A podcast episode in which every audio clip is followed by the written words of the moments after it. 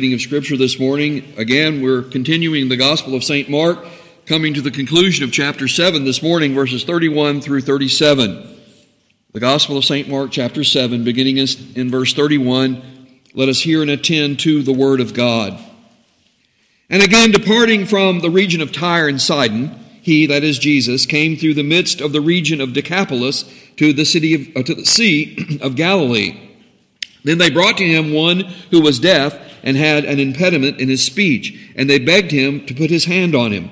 And he took him aside from the multitude, and put his fingers in his ears, and he spat and touched his tongue. Then, looking up to heaven, he sighed and said to him, Ephphatha, that is, be opened. Immediately his ears were opened, and the impediment of his uh, tongue was loosed, and he spoke plainly. Then he commanded them that they should tell no one but the more he commanded them, the more widely they proclaimed it. And they were astonished beyond measure, saying, He has done all things well. He makes both the deaf to hear and the mute to speak. And we'll end our reading of the Holy Scriptures there this morning. Please be seated.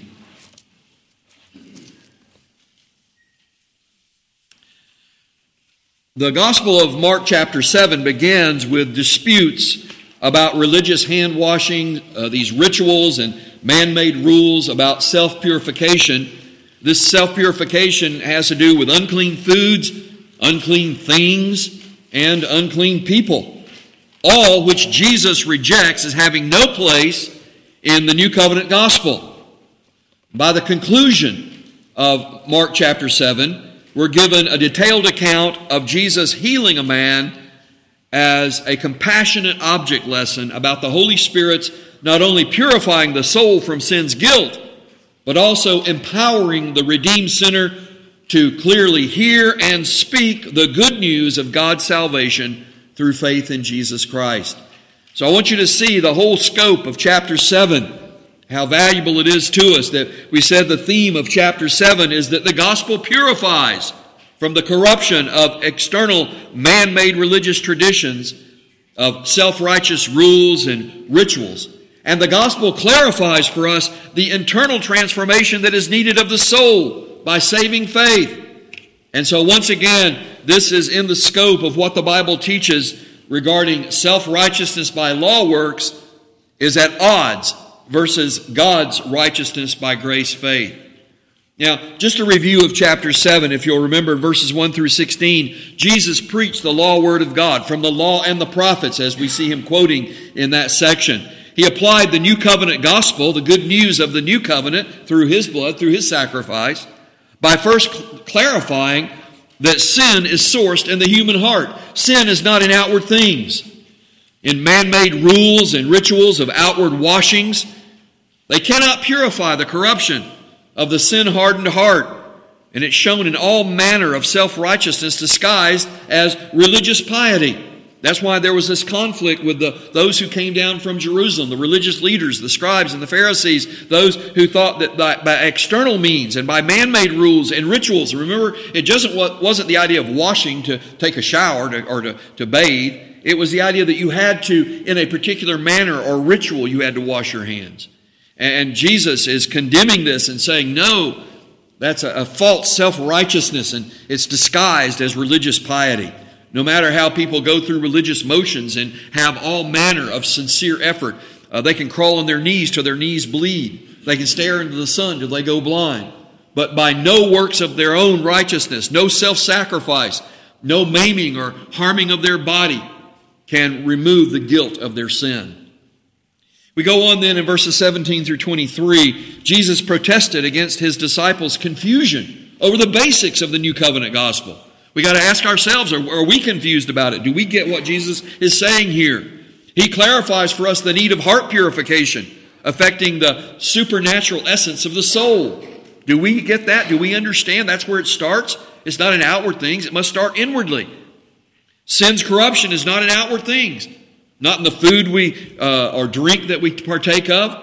Now, of course, there are restrictions and regulations about things that, for health wise and even morally. God says drunkenness is what is wrong. He doesn't say that, that drinking anything is in itself sinful. Sin is not in a bottle, sin is in the human heart, and it manifests itself outwardly.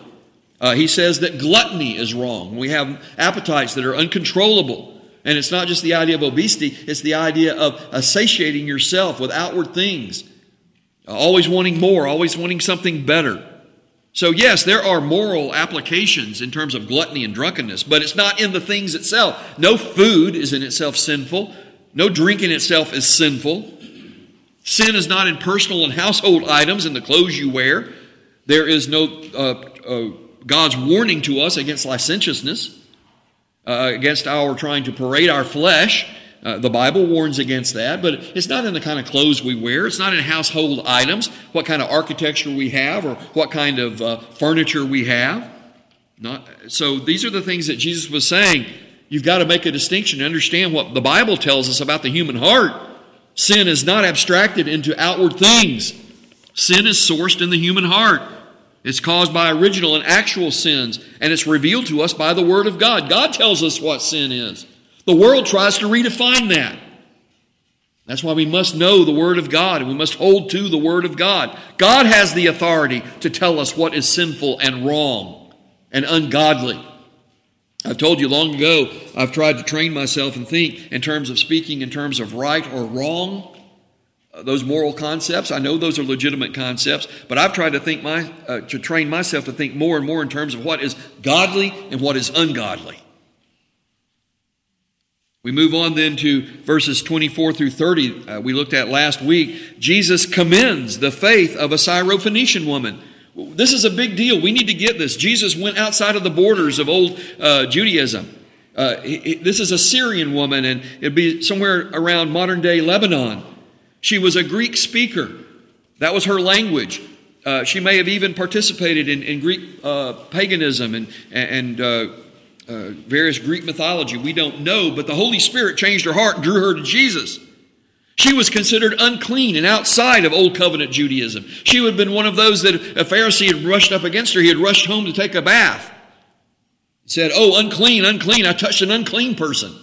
Why? Because she was simply not like him. She wasn't Jewish. She was Syrian. She was a, of Greek culture and language. And Jesus commended her faith she demonstrated grace faith in seeking out Jesus and asking Jesus salvation and deliverance of, his da- of her daughter from the unclean spirit. Again, that was used relative to what was called unclean. All things that, that were man made that were called unclean by the Pharisees, Jesus says that's rubbish, that's, that's false. But here is legitimately an unclean spirit. And Jesus has power and dominance over and cast out the unclean spirit and receives this woman. He restores the daughter. He saves the woman and the daughter. That's his power. And he commends her faith. Uh, we're told that he was astounded by her faith. He delighted in her faith and the grace faith that she exhibited. She didn't take offense when he spoke strongly to her, even what would be considered offensively by cultural terms. So the new covenant gospel of Jesus Christ makes it clear that sin's corruption does not come from external things, including people's external differences. And by his blessing the faith of this Gentile woman and her daughter, Jesus gives us a living object lesson of the gospel. And that brings us to the conclusion of chapter 7 this morning in verses 31 through 37, which I read uh, a few moments ago. This is Jesus healing the deaf man with a malaffected speech. I've, I've, described it that way rather than a speech impediment. It, was some impediment in his speech. He spoke with difficulty, and, and the, the Greek expresses this idea of being malaffected. We don't know if his uh, struggle was from his being deaf. We don't know if he was deaf from birth. Birth. We don't know if he was uh, injured or, or some disease caused his deafness. We're just not told. But this man was struggling with the double difficulty, not only of being deaf, but also having a malaffected speech. He could not speak clearly. And you think how frustrating that would be. Um, we have in our, our, family someone who is skilled and uh, who has a degree in sign language and ability to communicate with those. It's a fascinating thing, it's a language. And I, I learned some things I didn't know before. For example, sign language is different in different languages. I know that's a duh, but I never thought of it that way. Isn't that amazing? But here, can you imagine the frustration of this man? He's deaf, he can't hear for whatever reason, And now also, he can't speak clearly, he can't, he can't communicate. And it's like being an outcast. It's being separated, and, and I can't ma- imagine the level of frustration and hurt and even the cruelty that comes from that. You know how people can be cruel when someone's different or when someone's suffering from uh, something. I mean, uh, have we even our struggled ourselves when we see someone who is struggling in various ways, someone who is um, affected with a malady? It could be in terms of their inability to speak clearly, or their, their, their body writhes and is uncontrollable. They're crippled, or there's some other issue. They have a, a manifestation of a, of a disease. And we have a hard time overcoming those things, don't we? And so you can imagine this man's situation and how Jesus uses this for us as another object lesson. He clarifies for us in terms of the new covenant how we are to hear and speak clearly God's way of saving faith. I want you to see how this concludes chapter 7 that started out with this self righteousness of external man made rituals and, and uh, um, such things, rules, and how we come now to the conclusion. And Jesus, particularly, heals this man. And Mark takes note of that. Now, Mark has repeatedly documented Jesus' vast and varied healing of all kinds of people in different places. In the, the previous six chapters, and, and even now in chapter 7, over and over, there have been multiple examples given to us of Jesus healing different kinds of people in different ways and in different places. Yet, here at the end of chapter 7, specific details are given of some healing to reveal the greater truth about Jesus as the Messiah, that he is the anointed one. I want you to get the context here because this is what Matthew, uh, according to the same um, story, this is what Matthew writes in chapter 15 of Matthew. Jesus departed from uh, Tyre and Sidon. He skirted the Sea of Galilee, uh, coming down around the eastern side, and went up to the mountain and sat there. Then great multitudes came to him, having with them the lame, the blind, the mute, the maimed, and many others and they laid them down at Jesus' feet, and he healed them. So the multitude marveled when they saw the mute speaking, the maimed made whole, the lame walking, and the blind seeing, and they glorified the God of Israel. So, in the same context, Matthew says that when Jesus got where he was going, when he left Tyre and Sidon, came down and came uh, down and skirted the um, eastern side of the Sea of Galilee and came to the south, somewhere down there, as the multitudes gathered together out on a, on a hilltop, they brought multitudes to Jesus of all various described who were suffering, and Jesus healed them, and God was glorified. But then Mark tells us something more specific in this same uh, event. Mark zeroes in on something very specific for us. So in verse 31, we read, Again, departing from the region of Tyre and Sidon, Jesus came through the midst of the region of Decapolis to the Sea of Galilee. I want you to take note of that. Jesus took the long way around the eastern side of the Sea of Galilee to the southern region, passing through where he had left as his witness a man he saved and delivered from many demons. Do you remember Mark chapter 5 when they came to that region uh, uh, of the shore of the, the Sea of Galilee? That there was a man who had a, a multitude of demons. He terrorized the community around. He lived in the tombs. He cut himself. He was a wild man. He was a madman. And Jesus, remember, when that man was compelled to come to Jesus in the tombs. He saw Jesus on the shore. He ran to Jesus. I, I made mention to you that if I'd have been among the disciples there, I think I'd have jumped back in the boat. Here's this crazy man with chains come swinging, you know, toward Jesus. What do you think he's going to do? He falls down at Jesus' feet. And Jesus casts the demon. The demon identifies himself. We are many. And Jesus cast the demon into a herd of swine. We're told there were over 2,000 of them. And they ran off into the sea and were destroyed and drowned. That's how many demons there were. And then the people seeing and witnessing what Jesus did because the swineherders went back and told the, the people in town. They came all out, out to the area. All of them came out and they saw what Jesus had done. They saw the man clothed and in his right mind sitting at Jesus' feet, testifying of what Jesus had done. And what did the people do? They asked Jesus to leave. We, we don't want you here. This man asked Jesus three times, Can I go with you? Please let me go with you. I want to be one of your disciples. Do you remember what Jesus said to him? No, you stay here. Tell your family, your friends, and everyone what compassion God has had on you. Now, we don't know how long. Sometime later, Jesus loops back around and comes back into this region where he had left a man as his witness to say what compassion God had had on him and to witness of his salvation through believing in Jesus and the power of Jesus. And what do we find happening now? Multitudes come to Jesus, bringing those who were distressed, hurt, wounded, diseased, injured, demon possessed, whatever. All of them, multitudes coming to Jesus, laying them at his feet. And Jesus looped back around to the same area where they had said, Leave us, we don't want to have anything to do with you. And Jesus visits them with salvation. He heals and he saves from where he left a man to be his witness before. Don't lose that. Don't lose thinking about that.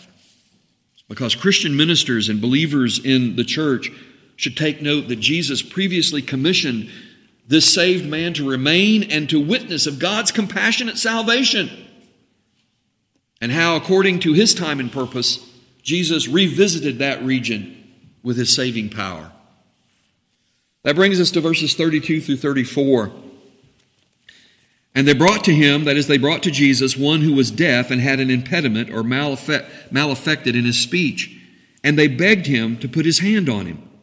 And Jesus took him aside from the multitude and put his fingers in his ears, and he spat and touched his tongue. Then, looking up to heaven, he sighed, and he said to him, Ephphatha, that is, be opened. So, Jesus healed a man who was deaf with malaffected speech by his personally touching the, a man's ears and tongue. And we're given here a rarely detailed account of an intended object lesson about the internal supernatural work of the Holy Spirit in regeneration. I want you to see that. That unstopping this man's ears to hear the word of God. Jesus spoke to him and he heard Jesus. We don't know if he, that may be the first thing he ever heard. We don't know.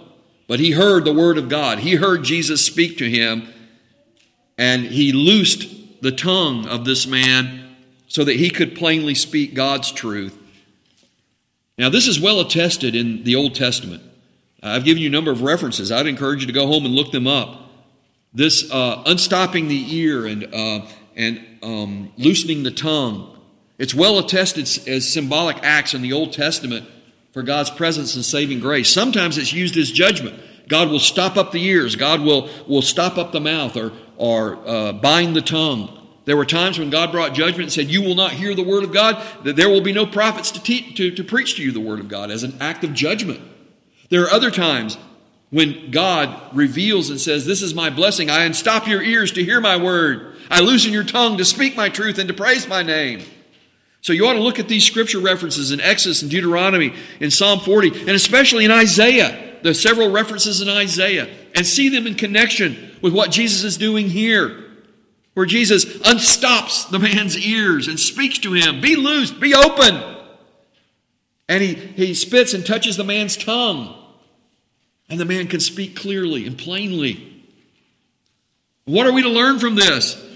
As a Christian minister, and we as believers in the Church of Christ, we are only as true to the new covenant gospel as we hear and speak the word of God faithfully believing the unseen power of the Holy Spirit as the real presence of God, greater than the world, the flesh, and the devil. And that's what I challenge you about this morning. Here's the account.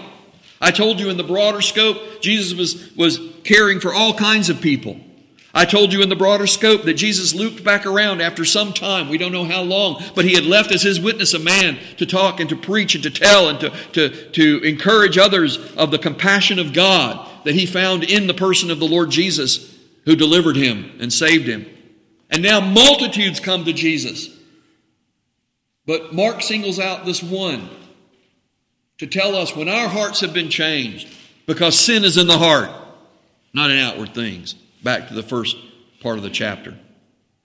And when the power of the Holy Spirit, unseen from our eyes but is operative, changes and works in us so that it demonstrates by our outward change of life and testimony. I'm changed because Jesus changed me.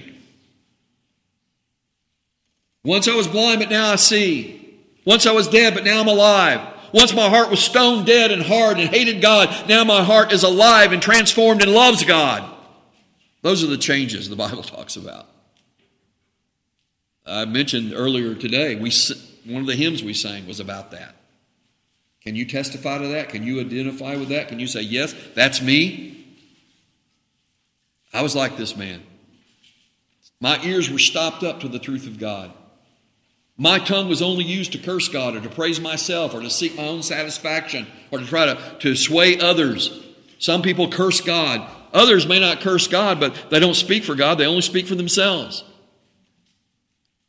And so the point is that's being made in the object lesson for us here is that I can say to you, Jesus unstopped my ears so that I could hear the Word of God.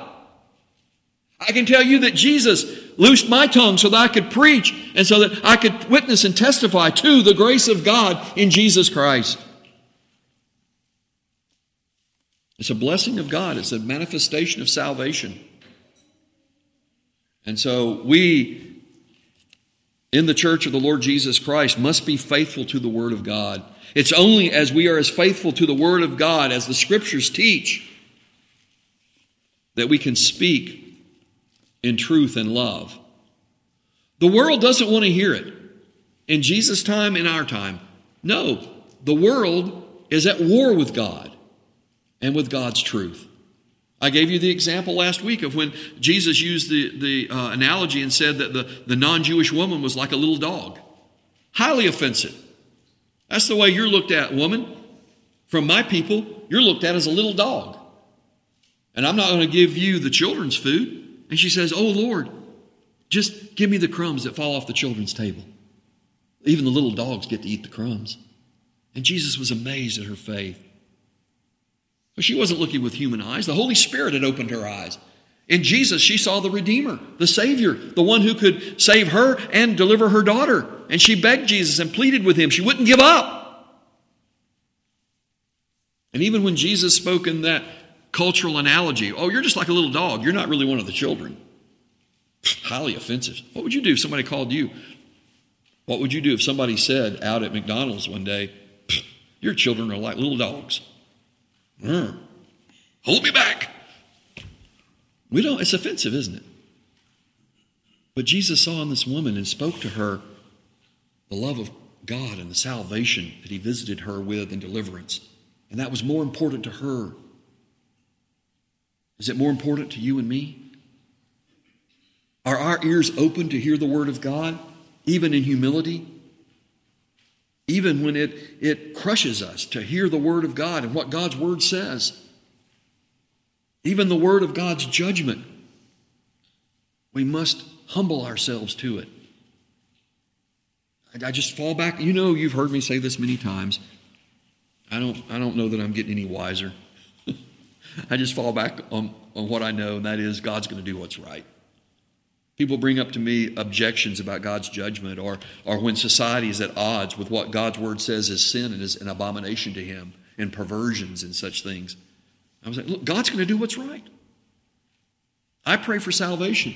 I want people to be changed. We don't change the word of God to accommodate them.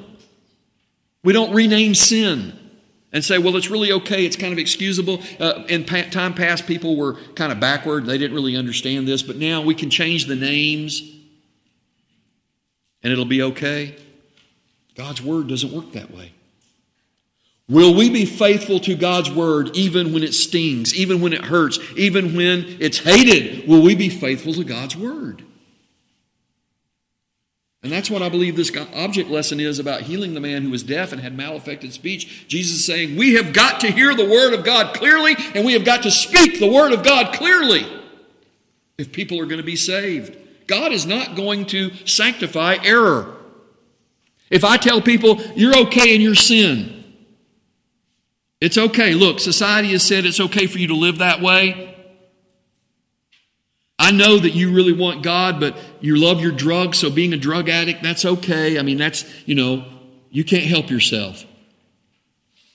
I know that you don't like living below other people's standards. So stealing stuff is okay because that's what you need to make you happy. So if you steal stuff, look, it's okay. You're only stealing from people that don't deserve it anyway. Do you hear that? Do you hear what the world says? That's not faithful to what God says.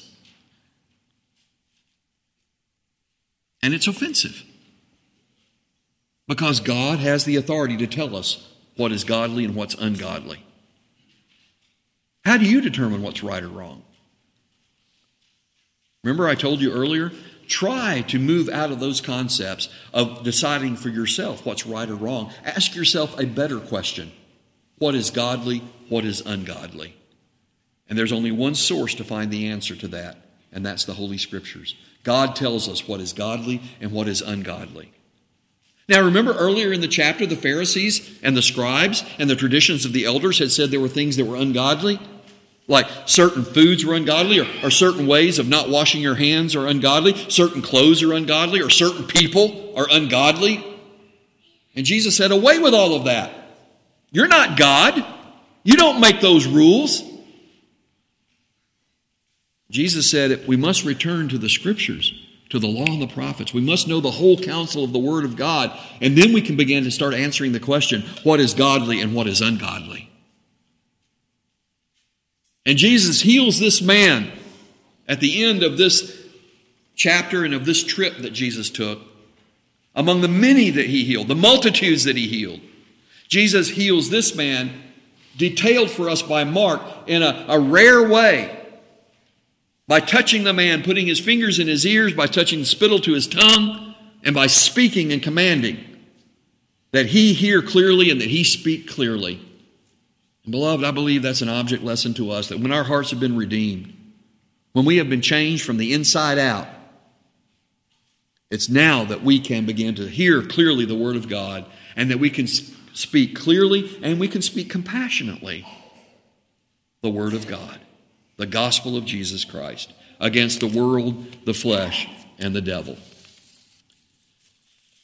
But that's not all as we come to the conclusion of chapter 7. Verses 35 and following, 35 through 37, we read Immediately the man's ears were opened, and the impediment of his speech was loosed, and he spoke plainly. Then Jesus commanded them, the multitude, and the people there, the ones who had brought this man, and Jesus had, had stepped aside with this man. Jesus commanded them that they should tell no one. But the more he commanded them, the more widely they proclaimed it.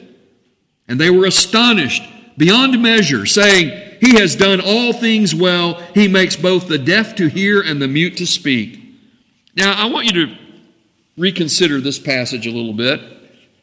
Jesus commanded the people that they should tell no one, but this was not a gag order, but that they should not focus on the outward healing, obscuring the inward transformation affecting the supernatural essence of the soul. I want you to think about that in the context of this chapter. Or, and really, as a matter of fact, in the context of, of the previous chapters, all bringing us up through chapter 7. Because the majority opinion is that Jesus did not want to precipitate the Jewish leaders in, in hastening his death. And so Jesus was telling people and the demons, don't tell who I am. I'm not really satisfied with that. I'm not against it. I think that can be part of it, but I don't think that's all there is because to the man that we talked about who had the legion of demons, and Jesus told him to go witness to his family and the people down uh, around Decapolis, uh, the 10 cities down there, and then Jesus comes back and the multitudes come to him. I don't believe Jesus was giving a gag order. What I believe Jesus was warning and saying is don't you get it? Don't you see what's really important here? Stop talking about the outward things. Just like I spoke against the Pharisees and the traditions of the elders. And I warned you against their externalism. So you too have to look beyond the external. Stop focusing and overly celebrating about these external things, even the healings, as wonderful as they are. But look beyond that to the inward transformation affecting the supernatural essence of the soul. That's what lasts. What happened to this man? whose ears were open and his tongue was loosed and he spoke plainly and he was able to hear the rest of his life, the rest of his life. What goes beyond that? It wasn't just opening his ears and loosening his tongue, as wonderful as it was. And I, and I believe this man witnessed and testified of the Lord Jesus and his power, but only for the rest of his life. But what was Jesus really getting at? The rest of his soul. That's what we need to focus on. That's what we must keep before us. That's what we cannot obscure. Jesus repeatedly commanding the people not to be overly celebrating the outward signs and wonders was not a prohibition against witnessing to the inward transformation of soul reconciled to God. That's what Jesus is saying. No, talk about reconciliation with God. Talk about your peace with God. Yes, I healed your body. I healed it as a demonstration of the greater reality that your sins are forgiven. He told us that. Remember? Back in the opening of Mark, when he healed the man who was brought to him who was paralyzed, Jesus said, Is it greater to say, Take up your bed and walk, or your sins are forgiven you? Well, nobody can forgive sins but God only. So Jesus said to him, Take up your bed and walk, your sins are forgiven. This, I'll give you that. To show that the Son of Man has authority on earth to forgive sin, take up your bed and walk. And it was a Sabbath day. Away with your silly rules. Away with your self righteousness. Away with your conscience binding. Let us focus on reconciliation with God, that your heart is at peace with the Creator. Your sins are forgiven, and you have rest for your soul. So I think that's what's going on here. I think that Jesus isn't prohibiting people talking about peace with God and the wonder of, of the good news. I think he's warning and saying to them, you're getting all worked up about external experiences and these external things, and you're neglecting the greater reality, what's happening inwardly. So, for Christian ministers and believers in the church, there remains the risk not only of external man made religious rituals that we talked about in the first part of the chapter, of those rules that uh, are binding conscience, but there also remains the risk of focusing on outward displays of human experience as more validating than faith in the inward work of the Holy Spirit by the means of grace through pre- preaching and the witness of the gospel. we sometimes find ourselves in a struggle and a difficulty within our own souls. We're saying, wringing our hands figuratively, and we're saying, What are we going to do? What are we going to do? We want external experiences to validate and say everything's okay. Everything's going to be okay. I'm telling you, the Holy Spirit witnesses to us with reconciliation with God. Be at peace. Peace. Be still in your soul. Everything's going to be okay with Jesus. That's where we need to settle out. That's what we need to focus on. The work of the Holy Spirit that's done secret and unseen from our eyes, but is manifest in that we worship and we sing and we live in devotion to the Lord. We hear His word, we speak His truth with compassion, and we believe the power of the Holy Spirit is greater than the world. And we keep preaching the gospel, the good news. See, I don't know what the Holy Spirit's doing in your heart and mind this morning, but I know He's doing. Because the Word of God will not return empty. That's one of those passages in Isaiah that I told you to go read. Because God unstops the ears, God opens the mouth as a visitation of His pleasure and salvation. And so that's what we're preaching. That's what we're saying is such good news. What is the good news? Peace with God in your soul. Now, the world is confused. And sadly, many so called churches in the world are telling you what is the good news? Oh, the good news is health. Come be healed outwardly. The good news is to get more, outdo the world. We're in competition with the world. We're not in competition with the world.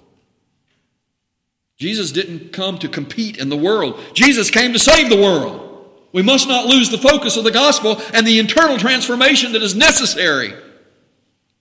We're getting a lot of confused, unclear speech from the broad Christian community these days, trying to rename sin and say it's not so bad, rather than heeding what the Word of God says what is godly, what is ungodly.